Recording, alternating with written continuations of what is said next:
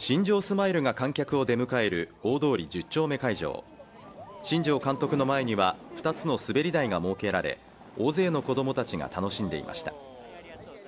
形までこだわってしかも頑丈なんですよ。すごく硬くてすごいなって思いました。楽しかったね、はい、氷雪像は大小合わせて196機が作られ